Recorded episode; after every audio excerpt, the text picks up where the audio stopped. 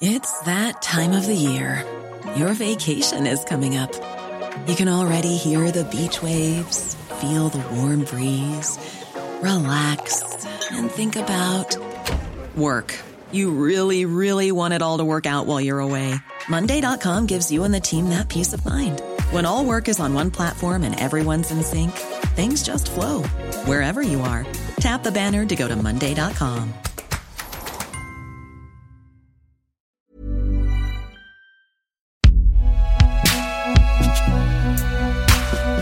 Binge Audio, fabricant de podcasts depuis 2015.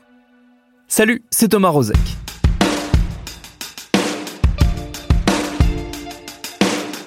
Alors que la France a depuis peu reconduit à la tête de l'État le président sortant Emmanuel Macron, et alors qu'on se projette déjà dans des législatives qu'on nous annonce comme un troisième tour de l'élection présidentielle, je vous propose de réécouter un extrait de la soirée électorale qu'on a organisée le 24 avril avec nos camarades de People et de Loopsider. Alors tout a été très stimulant pendant ces 4 heures de direct, mais il a fallu choisir. Le reste est à retrouver sur Twitch, sur YouTube et sur Facebook. Et voici déjà un beau morceau de cette passionnante soirée. Bienvenue dans Programme B.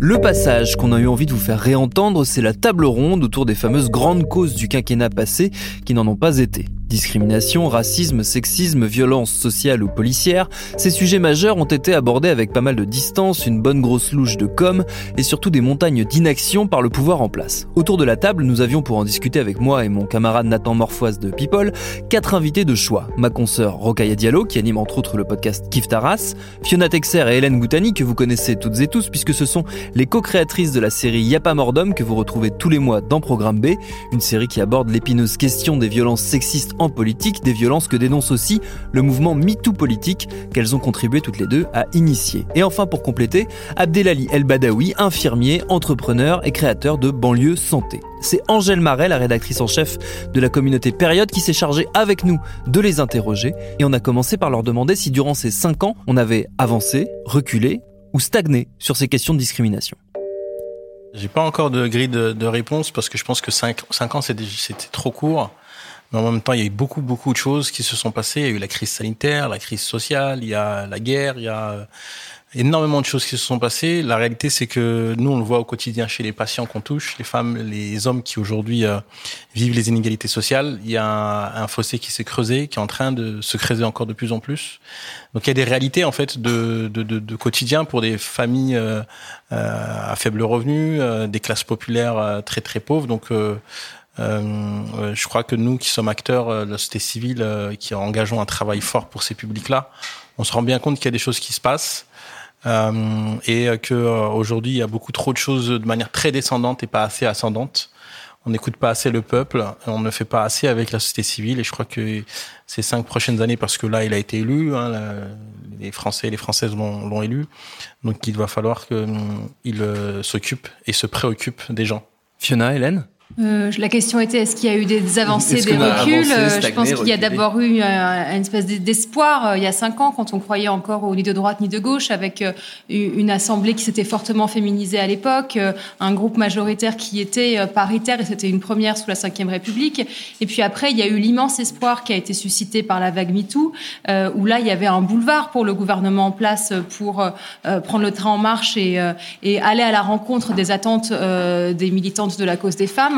Et puis, il y a eu un reflux euh, évident, euh, notamment euh, avec la promotion d'un ministre de l'Intérieur mis en cause pour viol, qui s'est passé donc aux alentours de 2020, et finalement une fin de quinquennat qui a été secouée par des scandales sexuels au sein de la majorité, donc évidemment Gérald Darmanin, mais également Nicolas Hulot, et un bilan très contrasté en matière d'avancée pour les droits des femmes. Hélène? Ouais, je pense que quand Emmanuel Macron a été élu, euh, pas mal de gens ont envie de croire un peu à cette nouvelle vague d'hommes modernes euh, qui jouent au foot avec des jeunes à Sarcelles, etc. Et en fait, euh, c'est un peu le problème avec le ni de droite euh, ni de gauche, avec le centre, c'est qu'en général, il est beaucoup plus à droite. Et je pense qu'à un moment donné, dans son quinquennat, il a essayé de renforcer son électorat de droite, notamment en refusant, enfin, l'allongement de, de l'IVG, etc. En fait, il s'est révélé beaucoup plus réactionnaire. Je ne sais pas s'il est lui-même convaincu, mais en tout cas, voilà, il a juste favorisé son électorat de droite et il s'est droitisé sur la question des femmes, sans réel budget d'ailleurs pour lutter, que ce soit contre les violences sexuelles ou, ou même voilà, pour faire des vraies politiques publiques qui mettraient en valeur les droits des femmes. Rokaya Diallo nous a rejoint. Salut Rokaya. Salut. Eh, je, te je te pose la même question que j'ai posée à, à, nos invités euh, au tout début. Euh, euh, on a, il y a eu beaucoup de communication autour de ce quinquennat et autour de ces, de ces avancées euh, éventuelles, mais j'aimerais avoir ton avis sur, sur toutes ces questions de discrimination, de racisme, de sexisme, qui, de sexisme, je vais réussir à le dire, qui on le sait sont intrinsèquement liés. Est-ce qu'on a avancé, stagné ou reculé pendant ces cinq dernières années d'après toi? C'est une question très vaste, hein, je sais. Hein. J'ai quand même le sentiment qu'il y a véritablement un mensonge sur une promesse qui était de faire euh, l'égalité femmes-hommes euh, la grande cause du quinquennat, qui a d'ailleurs été une promesse renouvelée euh, lorsque Emmanuel Macron est entré en campagne et qui ressemble vraiment à une vaste blague, puisque après cinq ans, déclarer qu'une même cause qui n'a pas vraiment avancé est à nouveau la cause qui sera celle qui sera soutenue principalement par le prochain quinquennat, c'est effectivement, bah, ça, ça, renvoie à, à, une inaction certaine. Et les premiers signaux qui ont été envoyés sur cette question-là, avec une ministre euh, pourvu de moyens de communication extrêmement importants, mais dépourvu de moyens matériels, était déjà euh, plutôt, euh, en tout cas, envoyait plutôt déjà des signaux assez négatifs. là où moi, j'avais pas forcément d'attente énorme vis-à-vis d'Emmanuel Macron en, en, matière de justice sociale, parce qu'on l'avait vu à l'économie quand même mettre énormément de personnes dans la rue avec la loi travail. Donc, on avait quand même la certitude qu'on avait un président qui allait gouverner de manière néolibérale. Il avait eu quand même pendant la campagne un discours relatif aux questions mémoriales et à la colonisation qui pouvait laisser entendre que on serait peut-être un peu tranquille sur ce plan-là lorsqu'il avait dit que la colonisation est un crime contre l'humanité et avait fait scandale pendant la campagne de 2017. Et ben en fait ça a été euh, bien pire que ce qu'on a pu voir euh, auparavant. Euh, les politiques islamophobes, on n'a jamais vu autant d'islamophobie à un niveau d'État que pendant ce quinquennat. il y a quand même 718 institutions donc religieuses ou culturelles musulmanes qui ont été fermées euh, grâce en fait à la loi séparatiste. Et ce qui m'inquiète en fait, c'est que euh, que soit la, loi sur le séparatisme, la loi sécurité globale ou avant la loi de 2017 qui a entériné une grande partie du dispositif d'état d'urgence, sont des lois qui sont liberticides. Et on a eu le sentiment que c'est comment dire, euh, ces suppressions de liberté ne visaient que les personnes musulmanes ou des, personnes suspectes par rapport au terrorisme, mais en réalité, on a tous perdu des libertés pendant ce quinquennat, tous et toutes, et je crois qu'on ne mesure pas les conséquences possibles. Donc finalement, le soulagement qu'on peut avoir à ne pas avoir vu l'extrême droite gagner, c'est le soulagement de ne pas avoir vu euh, l'extrême droite avec ses dispositifs liberticides entre les mains, mais ils existent. Et moi, je trouve que c'est extrêmement inquiétant de voir qu'on a pu fermer des associations qui défendaient par exemple les droits des musulmans, se fermer avec euh, la, comment dire l'opposition de groupes comme la Ligue des droits des droits de l'homme sans que finalement ça ne provoque d'autres réactions qu'une euh, forme d'indifférence apathique générale. Hmm. Angèle bah, Moi, j'ai une première question sur euh, les féminicides. Il y a 110 femmes qui ont été tuées par leur conjoint et ex-conjoint en 2020, 113 en 2021, et on décompte déjà 38 féminicides depuis le début de l'année 2022. Pourquoi on n'arrive pas à sauver ces femmes, Rokaya? Bah, je pense que ça implique une transformation de fond en fait euh, en termes d'approche euh, des violences sexistes, c'est-à-dire que déjà reconnaître que le sexisme, pardon, est un problème à la fois systémique et transversal. Et c'est vrai que bah, tout à l'heure a été évoquée la nomination de Gérald Darmanin, qui lorsqu'il a été nommé euh, avait plusieurs accusations d'agression sexuelle ou de viol qui lui étaient opposées, et le fait d'avoir de ne pas avoir attendu en fait que la justice soit rendue, en tout cas se prononce sur, cette, sur ces cas-là, alors que dès que d'autres ministres avaient fait face à des soupçons relatifs à des malversations financières, ils ont immédiatement été tenus à l'écart. Euh, un viol, euh, dans le droit français, c'est un crime, c'est les assises. Et donc ça veut dire que d'une certaine manière, le fait d'être potentiellement, enfin d'être accusé de viol, ce n'est pas suffisamment grave pour euh, bah, mettre la personne de côté, ne pas l'avoir dans un gouvernement. Et Emmanuel Macron a proposé une résolution de ce, de ce qui avait quand même manifesté, enfin généré beaucoup de manifestations en disant qu'il avait parlé d'homme à homme avec euh, le ministre de l'Intérieur qui à ce moment-là était accusé. Et donc ce genre de message, je pense que ça contribue à alimenter euh, le sexisme général, un sentiment d'impunité générale et un sentiment d'absence de gravité. On a un autre candidat qui a été accusé par de multiples femmes euh, d'agression sexuelle, qui était Eric Zemmour, et je trouve que ça lui a très très rarement été opposé. Donc je crois que toute cette inaction renvoie un, un, message qui entretient la tolérance sociale à l'égard des violences lorsqu'elles sont perpétrées contre des femmes. Et crois vraiment que ce climat-là est entretenu par euh, une inaction politique euh, vraiment euh, très très explicite. Mais même quand les femmes parlent, il y a un problème d'écoute euh, et même d'accueil des victimes, par exemple dans les commissariats ou même au niveau de la justice. Est-ce que, par exemple, Fiona, euh, vous pouvez en parler? Le fait qu'il y a un vrai problème d'accueil des victimes de violence et que qu'est-ce qu'il faut faire pour que ça ne soit plus un frein, en fait? Il faut en faire une priorité politique. Et euh, le quinquennat, le premier quinquennat Macron, s'était ouvert sur la promesse euh, de pourquoi pas une femme première ministre et euh, d'un vrai secrétariat, enfin d'un vrai ministère aux droits des femmes. Et au, final, donc on, a vu qu'il n'y a pas eu évidemment de femme première ministre, ni présidente de l'Assemblée, ni quoi que ce soit. Et il n'y a même pas eu de, ministère plein euh, aux droits des femmes, puisque c'est un secrétariat d'État qui a été retenu. Et euh, qu'est-ce que ça signifie? C'est pas que du jargon ou est-ce qu'on situe dans l'ordre protocolaire ce genre de questions. C'est aussi une question de priorité et également de priorité euh, budgétaire, de priorité financière. Et lorsque les associations réclament un milliard d'euros pour mettre fin aux violences faites aux femmes, donc de l'argent qui serait parti à la fois sur la formation des personnels de justice, la formation des personnels de police, la création de structures d'hébergement d'urgence pour les femmes qui fuient euh, le domicile conjugal, eh bien tout ça, ça n'est pas au rendez-vous et les budgets ont été extrêmement faibles par rapport aux besoins. Donc ce dont on a besoin pour euh, euh, venir à bout de ces questions-là, c'est d'en faire des priorités au sein de l'équipe gouvernementale, ce qui n'était pas le cas, et de mettre le paquet budgétairement dessus, ce qui n'était pas le cas. Et l'aveu de faiblesse de cette fin de campagne, c'est évidemment la, promesse de refaire de cette question une priorité. Mais si c'est pour y mettre aussi peu de moyens une deuxième fois, on sait que ce sera de nouveau 20. Bah, dans ce quinquennat, il y a eu 90 000 policiers qui ont été euh, formés normalement aux violences euh, pour l'accueil des victimes. Mais en fait, il y a, une fracture parce que au niveau juridique, pardon, après, il se passe plus rien. Donc, est-ce que ça a été une plutôt belle avancée, mais que la réalité a freiné ça? Qu'est-ce qui se passe? Peut-être Hélène? Euh, bah, Déjà, en fait, euh, je pense que ce qui est difficile, par exemple, si on prend notre code pénal, la notion de consentement n'existe pas. Elle n'est pas expliquée telle qu'elle. En fait, la, l'absence de consentement va être euh, va être comprise en fait parce que il y a eu des violences. Enfin, il y a, y, a, y a quelques critères comme ça, mais la notion de consentement, elle n'est pas définie. Donc à partir de là, je pense que c'est très dur de, de comprendre comment en fait on peut définir le viol. Enfin, le viol, c'est l'absence de consentement. Si le consentement n'est pas défini dans notre code pénal, ça paraît assez dur pour la justice de s'en, de, bah voilà, de, prendre ça à bras le corps. Surtout qu'en fait, quand une, euh, ça c'est Catherine Magarès qui, qui en parle bien, euh, quand une femme euh, en fait va aller euh, au commissariat expliquer, en fait, elle va devoir réexpliquer en fait exactement ce qu'elle a été, ce qui a été subi. Et en fait, c'est encore elle, son action, son avis, etc., qui va être euh, jugée par le, enfin voilà, par les commissaires, par les avocats. Enfin voilà, elle va toujours raconter. On va jamais poser la question, comme c'est le cas d'ailleurs au Canada ou aux États-Unis. C'est quoi Est-ce que, monsieur, vous avez demandé le consentement? Et, je pense que ça montre aussi euh, la manière dont est structuré en fait notre État, c'est-à-dire qu'en fait la femme est quand même considérée comme la propriété de l'homme. Il y a un espèce de droit de cuissage, euh, voilà, qu'on a vu avec l'affaire DSK, l'affaire Hulot. Les hommes politiques pensent que ils sont brillants, ils sont forts et pensent que les femmes sont un peu des propriétés qui vont avec euh, avec le pouvoir et c'est ce qui se ressent aussi dans notre société parce qu'on a cette conception assez monarchique finalement du, corps des femmes et que le consentement des femmes, on n'est pas capable de le définir, en tout cas dans, les termes de, notre droit. Voilà. C'est ce que vous, vous avez aussi mis en avant avec le mytho politique. Tout à fait. En fait, euh, ce qui était intéressant avec le mytho politique, c'est qu'en fait, on a des hommes politiques qui vont dire aux Français moyens c'est pas bien de battre sa femme, c'est pas bien de la violer, c'est pas bien de harceler des femmes dans la rue. Mais eux, par contre, ils, se laissent aller, eux, pas de problème. On peut rester euh, ministre de l'Intérieur en étant mis en cause pour viol. Il n'y a pas cette notion de ruissellement.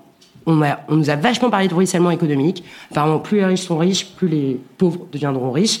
Pourquoi les hommes politiques ne se donnent pas les mêmes règles contre tous les Français Et je pense qu'il y a vraiment, et ça, ça s'est vu notamment au premier tour, les femmes, elles ont, été, euh, elles ont été plus abstentionnistes qu'elles n'ont été en 2017 je pense qu'il y a aussi cette conscience peut-être que euh, en fait il y a aucune action qui est mise euh, en place pour les femmes parce que d'abord les hommes s'arrogent les hommes politiques se donnent des droits supérieurs à ceux des Français moyens et, et s'arrogent le droit de ne pas respecter nos corps. Voilà. Rokaya bah c'est euh, pour euh, revenir un peu dans le sens de ce que je disais tout à l'heure. Je suis tout à fait d'accord avec euh, avec ce que tu dis. C'est que en fait finalement quand on a des ministres qui ont été accusés, comme dernièrement une femme ministre qui était accusée de harceler une de ses collègues, elle est on la on la pousse fortement vers la sortie. Donc elle, elle part du gouvernement. Quand François Bayrou ou Marine Marielle de Sarnez très rapidement en fait après leur nomination, notamment à la, à la justice, sont embourbés dans des affaires liées à leur précédent mandat au niveau de, de, du Parlement européen. C'est des affaires d'argent. Donc là on considère qu'ils n'ont plus à rester dans le gouvernement parce qu'ils sont leur image étant en revanche, que soit Nicolas Hulot ou euh, Gérald Darmanin, quand ils sont accusés par plusieurs femmes, euh, en tout cas mises en cause par la justice, et eh ben là, il n'y a plus finalement cette précaution qui est prise parce qu'on considère que la gravité est tout à fait relative et que ça ne nécessite pas, ça n'implique pas euh, tout simplement une, même une, honte en fait même sociale, c'est-à-dire que cette question-là de la honte sociale d'être accusée par des femmes d'agression sexuelle, finalement, ça n'a pas l'air d'être si grave que ça et ça n'est pas, ce sont pas des choses qui vont faire l'objet mise à l'écart. Hein. C'est quoi le message du coup aujourd'hui qu'on envoie où euh, Macron est réélu assez facilement avec Darmanin aux pattes, avec tout ce que vous venez de dire et que vous savez beaucoup mieux que moi en termes de, ressenti, de stats? C'est quoi le message aujourd'hui qui est donné, surtout pour les législatives? Euh, il est impuni, il peut tout faire du coup? C'est-à-dire qu'en plus, il sait que dans cinq ans, lui, il n'a pas à se représenter. Quel est le quel message envoyé politiquement à toutes ces femmes et à toutes ces personnes qui militent en ce sens?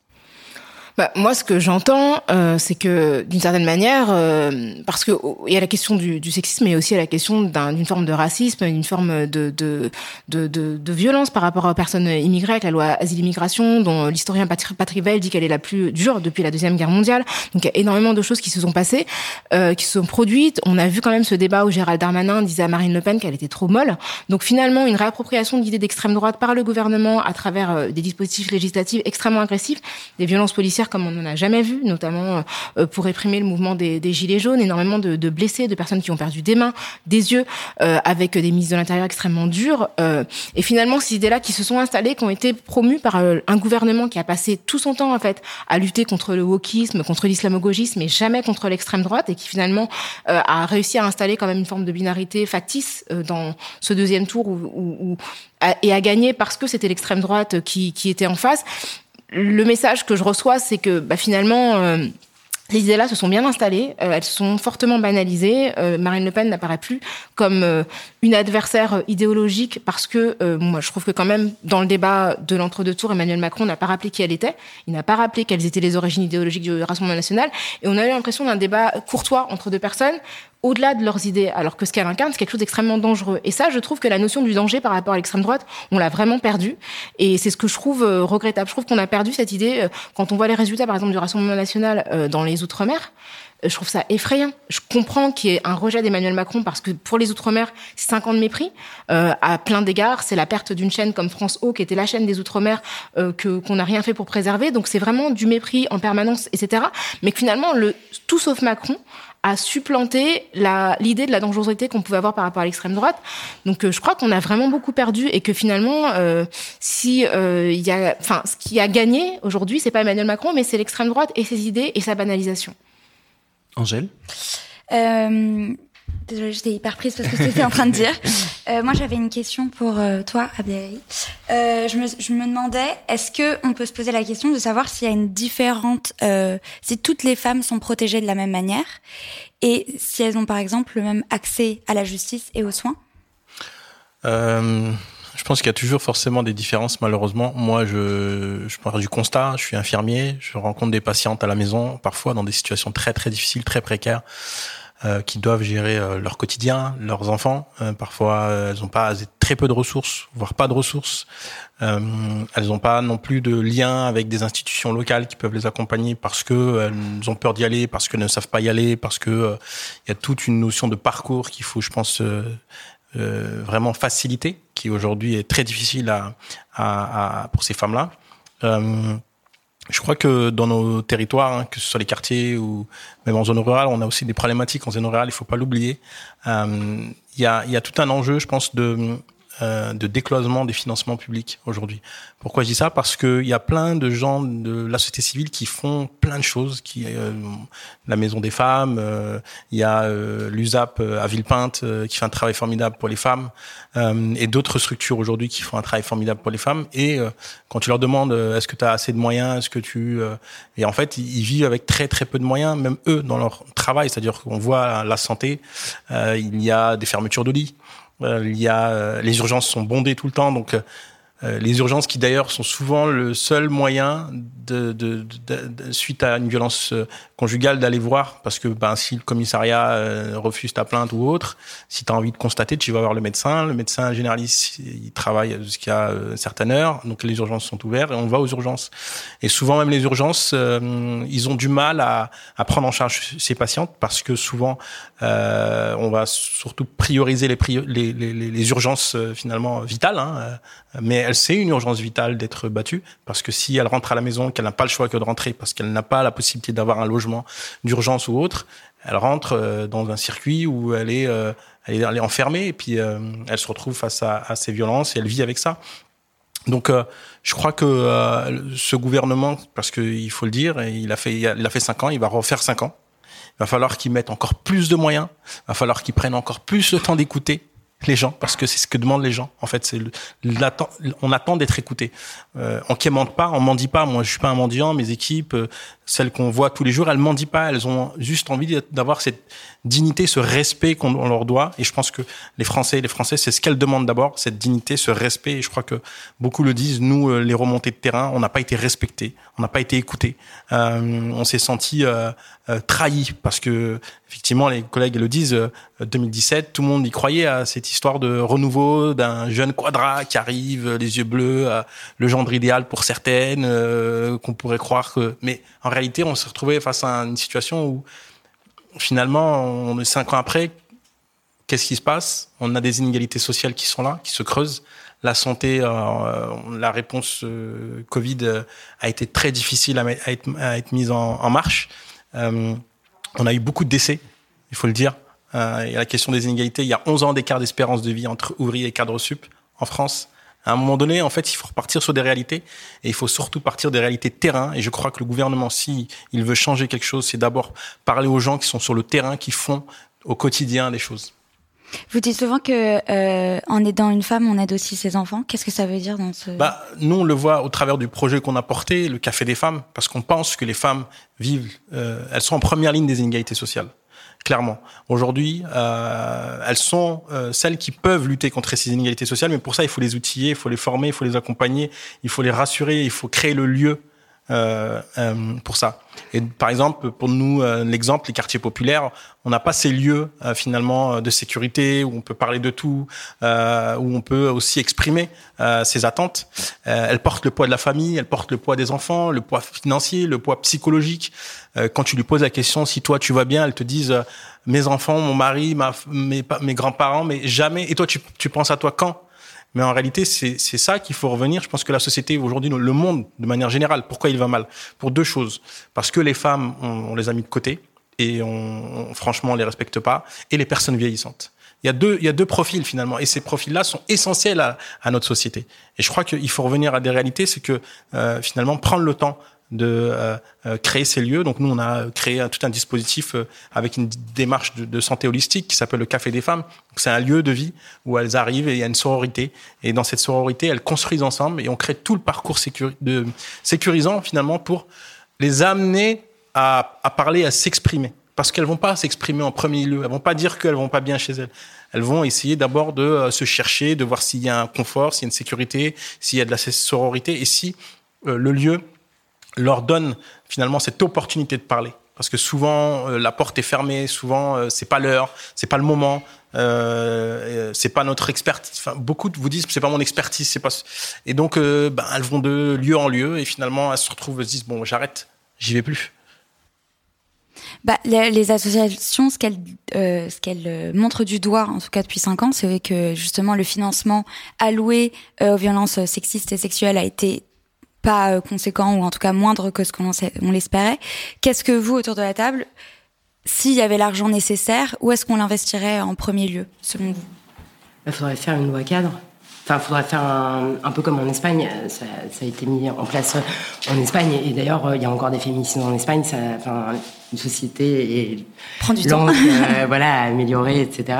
Mais euh, une loi cadre avec des vrais budgets. Où, euh, en fait, il y a un gros problème quand on parle des violences sexistes et sexuelles. Il y a toute la question est-ce qu'on fait un ministère des droits des femmes ou alors est-ce qu'on met ça dans tous les hmm. voilà dans tous les secteurs de la société Est-ce qu'on le met dans une case ou est-ce qu'on est Exactement. part du principe que c'est systémique justement voilà, je pense que euh, quand on fait une grosse loi cadre, par exemple, on pourrait aussi mettre de l'argent dans tous les, euh, les ministères et aussi dans tous les services pour, pour voilà que ces questions-là soient vraiment prises en charge. Et, je pense que euh, là, on n'a pas eu cette loi cadre, on a eu que c'était 340 millions, c'est ça? Enfin, en, Espagne, ils ont mis, euh, au début c'est un milliard et on est arrivé à, à 14 milliards et, il y a eu vraiment euh, cette, volonté d'infuser dans, dans tous les services.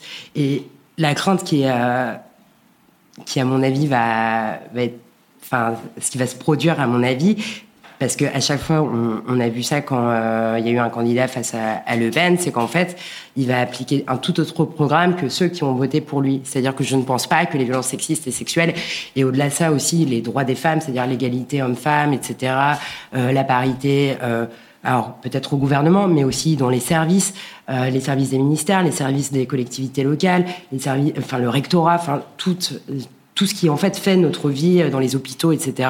Est-ce que ça sera mis en place? Je ne le pense pas, parce que en tout cas Chirac en 2002, il n'avait pas fait une politique euh, en incluant les électeurs euh, de gauche.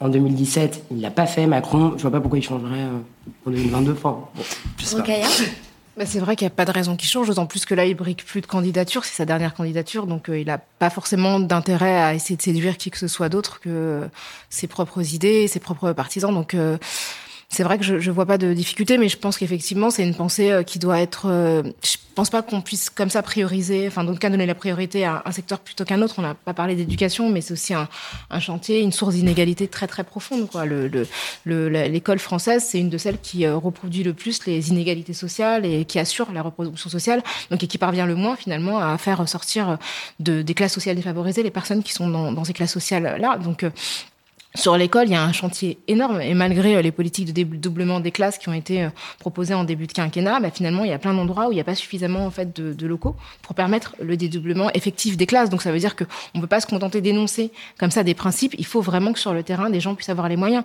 Et après, ce qui s'est passé aussi au niveau des, enseignants, avec euh, la pénurie, avec le fait que dans certains secteurs, les profs ne soient jamais remplacés, jamais à temps, qu'il n'y ait pas d'anticipation par rapport à des départs qui sont des départs du type congé maternité. C'est pas un départ du jour au lendemain et que sur des maternité, par exemple, qu'il y ait des profs qui soient pas remplacés, ça c'est complètement indéfendable. Donc ça veut dire qu'il y a un problème structurel. Et on a vu par exemple que le ministère de l'Éducation nationale, il a ce qu'il a fait cette année, c'est qu'il a créé un laboratoire contre le wokisme. Donc on a envie de dire peut-être que notre argent public pourrait être dépensé de manière plus intelligente et vraiment plus effective, plus effective parce que là c'est de la communication politique, mais il n'y a pas vraiment de projet derrière ça, derrière la lutte contre le wokisme. Qu'est-ce qu'il y a? C'est du vent en fait. C'est des gens qui vont se réunir pour faire des rapports qui n'ont absolument aucune application possible. Et pareil, quand on a une Frédérique Vidal, euh, ministre de l'enseignement supérieur, qui va nous dire qu'elle va, elle va, elle va rentrer dans une chasse euh, contre les profs islamo-gauchistes, alors que les enseignants dans les universités se sont impliqués pour euh, assurer euh, des repas solidaires pour les étudiants qui n'avaient pas les moyens, donc ils sont impliqués personnellement, et que le problème aujourd'hui dans l'université, c'est notamment la pauvreté étudiante, la santé mentale, de personnes qui voilà, on est énormément d'étudiants qui ont mis fin à leur jour euh, durant, enfin après les, confinements successifs. Donc je crois que ce sont des questions sur lesquelles il faut vraiment euh, penser de manière effectivement transversale, sans dire que l'urgence c'est la santé, l'urgence c'est l'éducation, ou l'urgence c'est les droits des femmes, parce que tout en fait finalement est complètement euh, interdépendant.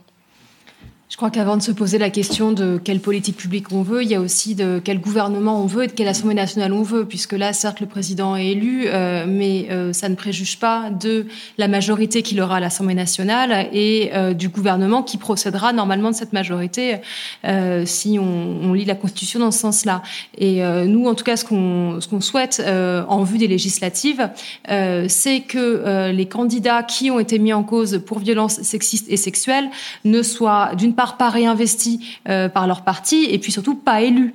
Euh, et dans la foulée du MeToo politique, on a constitué euh, un observatoire des violences sexistes et sexuelles en politique. Et ce qu'on va chercher à faire dans les semaines qui viennent, c'est à alerter sur les cas de ces députés qui ont harcelé leurs conjointes, qui ont agressé leurs collaboratrices, qui on aura des surprises forcément dans la campagne. Hein. Au municipal, il y en a eu qui ont qui ont été coupables d'agressions sexuelles sur mineurs, par exemple. Donc, ce que je veux dire, c'est que tout est possible dans une campagne législative. Tout, tout, type de profils sont possibles. Et donc, la priorité à ce stade, c'est de s'assurer qu'il n'y a pas d'agresseurs et de harceleurs à l'Assemblée, puisque forcément, les politiques publiques qui seront votées par le Parlement sont en lien avec la personnalité de, de leurs auteurs et des législateurs. Est-ce que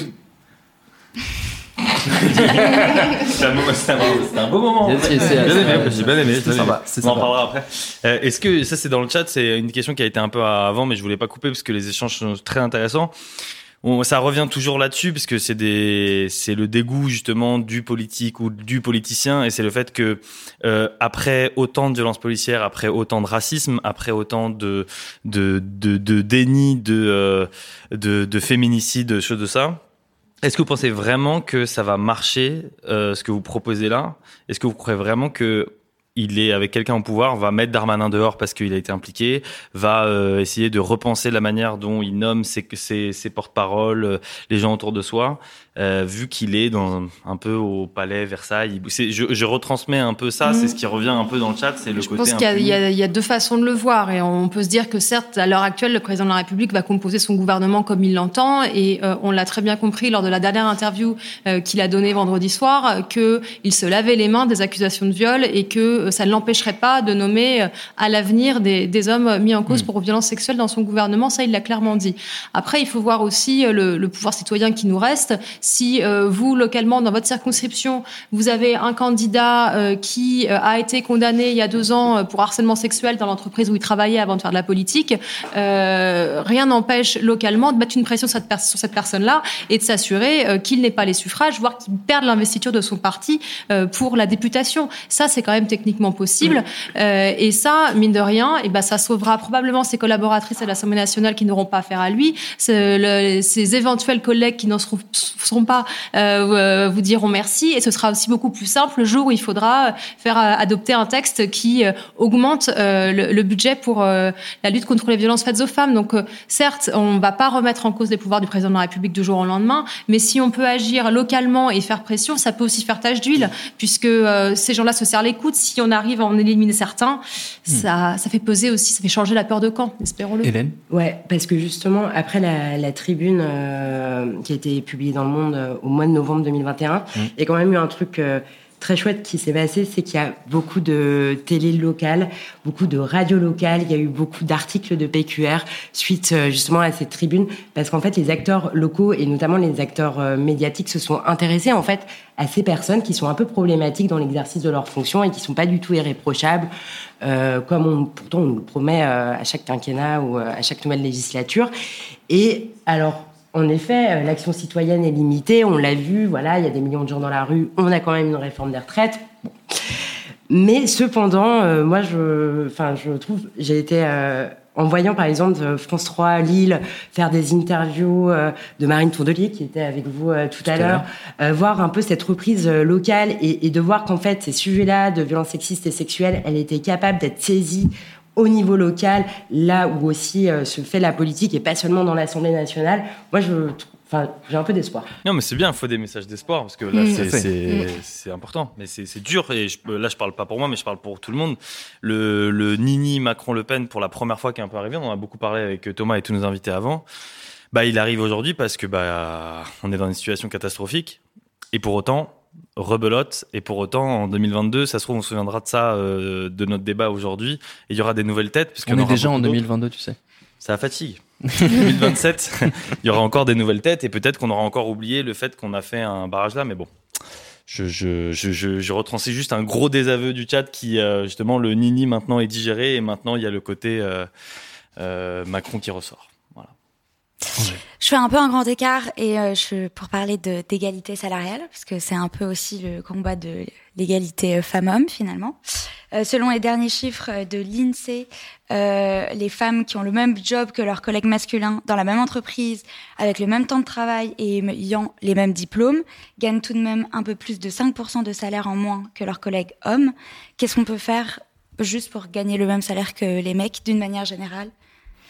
Je pense qu'il faut passer par la contrainte, en fait. Euh, je pense qu'il faut mettre en place des dispositifs d'évaluation euh, qui soient vraiment concrets. Et je pense que les, les, gens ne marchent qu'à, qu'à la contrainte. On a pu voir, par exemple, que, alors sur un sur un sujet proche, mais pas tout à fait euh, équivalent, que c'est finalement c'est en faisant passer une loi sur les quotas de nombre de femmes dans les conseils d'administration avec la loi Copé-Zimmermann que finalement, durant la dernière décennie, ça a complètement transformé la composition des conseils d'administration. Donc là, on parle quand même d'une catégorie particulière de femmes qui sont celles qui appartiennent qui appartiennent au conseil d'administration. Mais même la loi sur la parité en politique a complètement transformé la vie politique en, en 20 ans. On peut en voir les effets. Donc là, la contrainte, la sanction, le fait aussi de permettre aux femmes de pouvoir se protéger en cas de discrimination, parce qu'en fait, ça, s'appelle euh, techniquement une discrimination, le fait de pas gagner le même salaire euh, qu'un homme pour un, un, un travail équivalent. Euh, c'est ça. Donc il faut aussi que derrière, il y ait des sanctions quand il y a des discriminations. Et ça, c'est dans tous les cas, finalement, parce que quand on regarde les questions de droit du travail, a très très peu de personnes, ou de, pardon, de personnes morales, en tout cas, qui sont sanctionnés de, du fait de discrimination. Et je crois que la discrimination euh, et la crainte de la sanction, y compris juridique, euh, et en termes de réputation, c'est aussi quelque chose qui peut encourager euh, des pratiques plus égalitaires. Et aujourd'hui, j'ai l'impression quand même qu'au niveau euh, de la justice, au niveau des magistrats, euh, il y a quand même quelque chose qui est de l'ordre, enfin vraiment de la démunition. Et euh, et donc, il y a un travail à la fois d'éducation à faire, mais aussi un travail vraiment d'outillage qui permettrait de garantir une égalité, mais avec des outils concrets. Il y a aussi euh, dans, dans l'inégalité salariale, il y a aussi le fait que les femmes travaillent souvent moins que les Bien hommes. Sûr. Il y a euh, le fait qu'on ait des mi-temps, euh, que, que, les congés par maternité soient sanctionnés aussi. Voilà, plus de précarité d'une parce qu'on est dans une métiers plus précaires aussi. Est-ce que Abdelali, toi, tu vois sur le terrain qu'il y a une précarité euh, des femmes qui est plus ample? Oui, oui, oui. Ben déjà, on a une explosion des familles monoparentales. On sait aussi que clairement les femmes sont celles qui euh, vont garder les enfants. Hein. C'est souvent pas les pères. Euh, et donc forcément, ça va précariser. Il y a une étude scientifique qui est sortie aux États-Unis qui dit que si tu donnes 300 dollars de plus à une femme en situation de précarité avec enfant, euh, ça joue sur le cortex cérébral de l'enfant de manière très positive euh, parce que ça sécurise un peu plus la, femme. Et donc forcément, la notion d'argent, elle est liée euh, finalement à euh, tout le cadre, mais aussi à ce que peut euh, apporter la femme à ses enfants ou à elle-même en tant que bien-être. Euh, nous, on l'a tellement vu qu'on a décidé d'agir et de pas attendre que le gouvernement fasse. donc, qu'est-ce qu'on fait? On fait des clés de bras aux, aux grands groupes pour leur dire bon, ok, vous voulez recruter dans certains territoires parce que vous avez envie, vous voulez former, ok, on va nous créer un programme qui s'appelle Papillon. Ce programme, c'est tout un accompagnement qu'on a formalisé, mais en partant surtout de l'écoute de ces femmes. Qu'est-ce qu'elles veulent faire? Ou est-ce qu'elles ont des moyens de mobilité, etc. Donc, prendre le temps de respecter aussi leurs contraintes, finalement, euh, de vie familiale, euh, parce qu'elles ont envie d'avoir une vie familiale. C'est pas juste aller trouver un boulot et euh, se casser le, dos et finalement euh, laisser tomber sa vie familiale, sa vie personnelle, parce que euh, la, notion de bien-être doit être hyper importante dans, ce travail-là. c'est pas juste de dire on va faire des projets, c'est qu'est-ce qu'on fait pour qu'elle-même elle puisse se sentir dans cette, euh, je dirais, respectée dans cette société. Donc on a aussi monté toute une charte finalement d'entreprise bienveillante à l'égard des femmes. Euh, et donc, on est en train de vraiment faire cette clé de bras au grand groupe en leur disant, OK, vous voulez avoir une responsabilité sociétale, c'est super. Vous voulez faire du hashtag, je sais pas quoi, c'est super. Mais il faut arrêter le bullshit. On va parler concret. On va parler avec les gens qui aujourd'hui vivent les précarités, les inégalités. Et ce sont ces femmes surtout qui vivent ces inégalités. Donc, vous allez travailler de manière... En fait, il faut les forcer je crois que euh, ce que dit effectivement euh, Okaya sur la notion euh, de mettre euh, des mesures d'impact, des mesures concrètes, de d'engager un, un, travail fort aussi pour que on oblige l'État, mais aussi les grands groupes, parce que en réalité, si on oblige les grands groupes, forcément à un moment donné l'État il va suivre.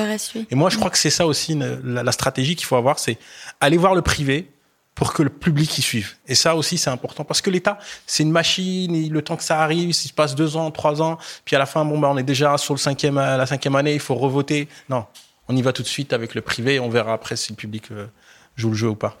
On parlait tout à l'heure du congé maternité. Il y a le congé paternité qui a été augmenté, mais qui n'est pas euh, une obligation de le prendre. Qu'est-ce que ça dit aussi des avancées en demi-teinte de c'est possible maintenant, mais en même temps, c'est pas forcément bah en fait, on, on, a, on, a, avancé sur ça, mais on n'a pas avancé sur d'autres choses qui, qui, concernent les femmes du quotidien. Et, et je crois que euh, moi, je suis super content qu'on a avancé sur les, les, la parentalité chez les hommes et tout, mais en réalité, euh, il faut revenir à des bases. Les, femmes vivent encore plus des inégalités. C'est à elles qu'il faut donner plus de moyens, plus de choses, plus de. Euh, je pense que c'est pas juste, euh, voilà, on fait une conférence de presse, euh, voilà, c'est super, on met deux trois femmes, voilà, une une comme ci, une comme ça. Non, il faut arrêter. Faut, faut, il faut les gens, voilà, ils ont besoin de remplir leur frigo, tu vois. Du coup, euh, on a parlé de discrimination. Il y a un sujet euh, qui a beaucoup, beaucoup, beaucoup été repris pendant euh, le débat et les présidentielles d'une manière générale. C'est celui du port du voile. Qu'est-ce que ce débat qui est tout le temps remis sur le tapis dit et retranscrit de la réalité de la société française d'une manière générale? Bah, Comme tu disais, on se bat pour les idées d'extrême droite en France, en fait. Et on félicite une femme pardon, voilée d'être aussi féministe c'était une séquence quand même assez improbable. Est-ce que tu peux raconter pour ceux qui ont ah pas oui, vu euh, Bien sûr. Euh, donc on a euh, Monsieur Emmanuel Macron qui est à Marseille et en fait. Marine Le Pen a dit quelques jours auparavant, je ne suis pas exactement sûre des dates, mais a dit que voilà, il y avait une inflation des femmes voilées, donc avec ce terme économique très étrange sur je sais pas, c'est religieux, c'est très étrange. Euh, et donc, euh, il s'est dit que bah, finalement, on était quand même dans l'entre-deux tours, donc il euh, fallait quand même montrer qu'on n'était pas autant de l'extrême droite que l'extrême droite. Donc, il est allé voir euh, dans un, à Strasbourg, dans une foule, une femme voilée, à qui il a demandé si elle le portait par choix ou pas. Et, et, la femme lui a bien dit qu'il était féministe, il a trouvé ça beau, et, et j'ai trouvé ça, moi, personnellement, très condescendant et très étrange. Et il y a vraiment une obsession sur sur la question du voile et c'est vraiment euh, moi ça m'a rappelé en fait le passage euh, d'Armanin euh, Le Pen où on a Darmanin qui dit à Le Pen qu'elle n'est pas assez dure sur les questions de l'islam. Et, et comment qu'elle est un peu molle. ouais et voilà. Et, et, je trouve que c'est enfin il y a vraiment une réappropriation réappropriation des d'extrême droite par la, la, droite dite normale et ça, pour le coup, enfin, c'est, on a perdu un combat. et en plus, c'était quand même une campagne où on a parlé de remigration, de grand remplacement. Enfin, c'est des termes euh, fascistes. Et, euh, et sauf qu'en fait, là, dans l'entre-deux tours, euh, on a beaucoup parlé du voile, etc. Parce qu'en France, on aime bien se prendre la tête sur, sur, sur le voile, mais, mais c'est vraiment un peu la pointe de l'iceberg où tout le monde, en fait, c'est tolérable. Comme quand tu parlais de la loi sur le séparatisme, on peut s'attaquer tranquillement à une minorité religieuse en France en 2022. Il y a, enfin, je suis peut-être un peu mais d'autant plus qu'en fait, tout le quinquennat a été absolument obsessionnel par rapport aux signes d'expression religieuse des musulmans et toujours sur ceux des femmes. C'est-à-dire que, en fait, ce, dont on se rend compte quand il s'agit d'islamophobie, c'est que, à conviction égale, ce sont toujours les femmes, en fait, qu'on va regarder, qu'on va scruter, qu'on va agresser, qu'on va empêcher de vivre, en fait, d'avoir des activités normales, quand, en fait, les hommes vont pas forcément être perçus de la même manière, en tout cas, vont pas faire l'objet de débats. Et c'est toujours autour du corps des femmes. Euh, on se souvient que Jean-Michel Blanquer, d'un côté, nous disait qu'il pensait que le voile n'était pas souhaitable en France, et de l'autre côté, il trouvait que le crop top, c'était pas une tenue républicaine. Donc, dans une espèce de truc où en fait c'est un homme euh, d'un certain âge qui est ministre de l'éducation qui va nous dire qu'en fait pour être une femme respectable républicaine il faut s'habiller comme ça donc pas trop valée mais pas trop découverte non plus. Et donc Emmanuel Macron a laissé dire ça. Lui-même a dit que euh, le voile nous insécurisait parce qu'il ne correspondait pas à la civilité euh, française. Donc voilà toujours avec des implications un petit peu enfin racistes hein, je pense qu'on peut dire on peut dire les choses telles qu'elles sont. Et entre deux tours tout d'un coup il se réveille parce qu'il se rend compte que 70% des musulmans ont voté Jean-Luc Mélenchon. Et il se dit que c'est un électorat qu'il faut draguer. Donc qu'est-ce qu'il fait? Il va dire une femme voilée il va la féliciter effectivement de manière condescendante en disant que finalement, qu'elle soit féministe, c'est juste merveilleux. Et, euh, et, et en, en fait, en vraiment en étant en opposition avec tout ce qu'on a entendu depuis cinq ans. Il y a quand même pas si longtemps, on débattait euh, de savoir si les femmes qui portent un foulard ont le droit de faire du foot. Enfin, on est quand même dans deux ans, il y a les Jeux Olympiques à Paris, donc des gens qui vont venir de plein de pays, y compris des femmes de pays euh, où il y a des majorités musulmanes, donc avec des foulards. Qu'est-ce que ça veut dire Quel signal on, on, on, on renvoie? Et, je trouve qu'il y a vraiment une forme d'hypocrisie où on s'est acharné sur une minorité très très peu visible, qui avait pas la parole pendant cinq ans, et tout à coup entre deux tours, on dit bon bah c'est super, madame.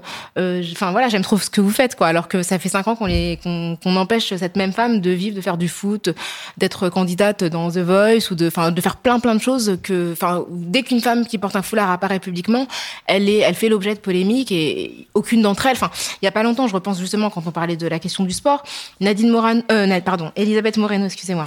J'ai exhumé une personne, j'ai exhumé une personne inutile euh, dans cette conversation, donc. Euh, non, pardon. Elisabeth Moreno, donc la ministre des droits des femmes, a dit euh, que bah, le sport c'était un support d'émancipation et que donc les femmes qui font du foot avec des foulards n'ont pas, il n'y a pas de raison qu'on les empêche de faire du, football.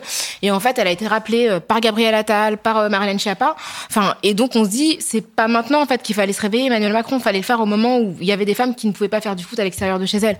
Donc c'est toujours ça, cette forme d'hypocrisie où finalement on a passé, ça fait depuis 1989 en fait qu'on parle des femmes qui portent le foulard et en fait qu'on n'arrête pas d'être obsédé là-dessus là où en fait les femmes dans la majorité bah, ne voient pas leurs droits progresser euh, comme euh, comme ça devrait être le cas. Mais il y a aussi, il y a pas mal de réactions aussi là-dessus sur le rôle des politiques dans ces questions-là. On a vu euh, Sarkozy, c'était comment ça s'appelait Identité nationale, ouais, Islam. Ministère de l'immigration et identité nationale. Hein, mais est-ce qu'il n'y a pas aussi très tristement des Françaises et des Français qui votent en, à proprement parler pour des partis fascistes et racistes et que c'est pas que la faute des politiques? Non, mais après, c'est sûr que dans le vote euh, pour l'extrême droite, il y a un moteur raciste. C'est-à-dire qu'il faut pas le négliger. Ce, discours qui commence, qui consiste à systématiquement dédouaner les gens en disant les pauvres, ils souffrent, etc. Quand on vote pour l'extrême droite, c'est pas un vote anodin. Donc ça veut dire que soit on est euh, en accord avec ces idées-là, soit que ces idées-là ne nous indisposent pas suffisamment pour que on tente de les freiner. Donc il y a vraiment, parce que le programme de Marine Le Pen, c'était un programme qui était euh, explicitement xénophobe et raciste dans ses dans ses dispositions et complètement, enfin, qui n'avait rien à dire en fait sur la question de l'égalité femmes-hommes. Après, euh, je crois que les Français sont aussi sensibles aux débats tels qu'on les pose quand, à l'époque de Nicolas Sarkozy, il y a eu tout un débat sur le voile intégral. Et on a vu une différence, en fait, d'opinion entre le moment où il n'y avait pas de débat sur le voile intégral, où, en fait, les gens étaient relativement indifférents à cette question. Et à partir du moment où c'est devenu une espèce de débat qui faisait un tapage médiatique, tout à coup, les Français étaient hostiles au port du voile intégral. Donc je pense que quand on vous amène un problème et qu'on vous répète que c'est un problème, ça finit par ça finit par devenir un problème dans votre tête. Oui. Angèle, il nous restait une, une question à aborder. Ouais, une dernière question. Bah du coup, qu'est-ce qu'on peut espérer pour les cinq prochaines années finalement? Wow. Wow. Qui veut commencer? Qui se lance? Moi, j'espère une lecture attentive du rapport du GIEC qui laisse euh, trois ans pour euh, endiguer l'inaction climatique. Et voilà, ce serait peut-être la première, euh, le premier combat et la, la première tâche à laquelle s'atteler si on veut avoir l'opportunité de pouvoir euh, s'attaquer aux, autres. Tout à fait. Hélène euh, alors, euh, je partage tout à fait. je pense que c'est très important également. Et peut-être une campagne des enfin dans un futur plus proche, d'avoir une campagne des législatives peut-être plus intéressante que les fois dernières, puisque à chaque fois les législatives, c'est un peu des, ça conforte un président dans sa majorité. là, on va avoir une période des législatives assez longue par rapport euh, à 2017 et bah peut-être, euh, en tout cas, on, pourra peut-être espérer des surprises, euh, mais de l'autre côté du bord politique. Enfin, voilà. Enfin, pas, enfin, voilà. Il y, a, peu d'engouement sur les positifs sur les okay, Bah oui, pour rejoindre ce que tu dis, peut-être euh, euh, un intérêt pour la politique en dehors de l'élection présidentielle, parce que malgré tout, même si euh, les gens sont beaucoup abstenus aujourd'hui, il y a quand même des mouvements sociaux qui ont été extrêmement intenses tout au long du quinquennat, à différents niveaux, sur plein de sujets, sur le sujet du climat, sur le sujet des violences sexistes, sur le sujet aussi des violences policières. Et donc, je, je, et après évidemment l'égalité sociale avec les gilets jaunes ou les questions des retraites. Et, donc, j'espère que c'est, bah, qu'on arrivera justement à installer un rapport de force avec la rue, en fait, avec le terrain, et effectivement que des élections intermédiaires comme législatives, mais aussi les élections européennes qui comptent beaucoup plus qu'on ne le croit et qu'on ne le ressent, parce que l'essentiel de nos lois, faut quand même le rappeler, sont issues du Parlement européen. Donc là, effectivement, on arrivera aussi à faire, à traduire en fait toutes les, euh, les, tous les mouvements, toutes les mobilisations qui existent en dehors de cette euh, élection présidentielle, qui reste quand même une une étape parmi tout ce qui compte politiquement. Euh, ce que j'espère, c'est qu'on arrête de cliver les, Français et les Françaises, qu'on laisse tranquille les Français et les Françaises, euh, qu'elles soient de confession musulmane ou pas, qu'elles aient envie de porter le voile ou pas. Je crois qu'il faut revenir à l'essentiel de notre société, c'est qu'aujourd'hui, on a près de 11 millions de pauvres en France, euh, qui va ne cesser que d'accroître. Et je crois que les réalités euh, aujourd'hui de la justice sociale, de la justice climatique, parce qu'il faut aussi le dire, hein, la question du climat euh, va durement frapper les plus pauvres d'abord, et non pas celles de ceux qui ont les moyens de se défendre. Euh, et, et, surtout, je pense que en ces temps très troubles, ce qui nous reste à faire, c'est d'aimer les autres. L'intégralité de cette émission commune entre nous, Loopsider et People, elle est à retrouver sur la chaîne Twitch de People, sur le Facebook de Loopsider ou sur la chaîne YouTube de Binge Audio, tout comme la soirée du premier tour, que je vous conseille aussi, évidemment. Merci à Fiona Texer, Hélène Goutani, Rokaya Diallo et Abdelali El Badawi, ainsi qu'à tous les invités et à toutes les équipes mobilisées pour ces deux événements. Merci à Elisa Grenet d'avoir réalisé cet épisode de Programme B, qui est un podcast de Binge Audio préparé par Lauren Bess. Tous nos épisodes, les anciens comme les nouveaux, sont à retrouver sur toutes vos de podcast. Cherchez-nous sur Internet si vous voulez nous parler et à très vite pour un nouvel épisode.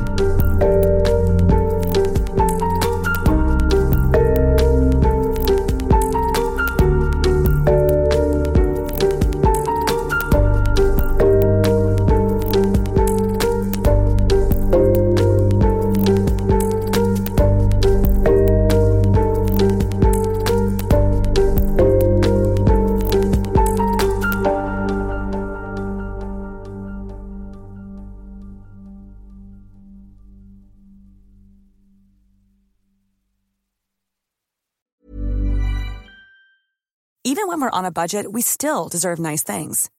Quince is a place to scoop up stunning high-end goods for 50 to 80% less than similar brands. They have buttery soft cashmere sweaters starting at $50, luxurious Italian leather bags, and so much more. Plus, Quince only works with factories that use safe, ethical, and responsible manufacturing. Get the high-end goods you'll love without the high price tag with Quince. Go to quince.com/style for free shipping and 365-day returns.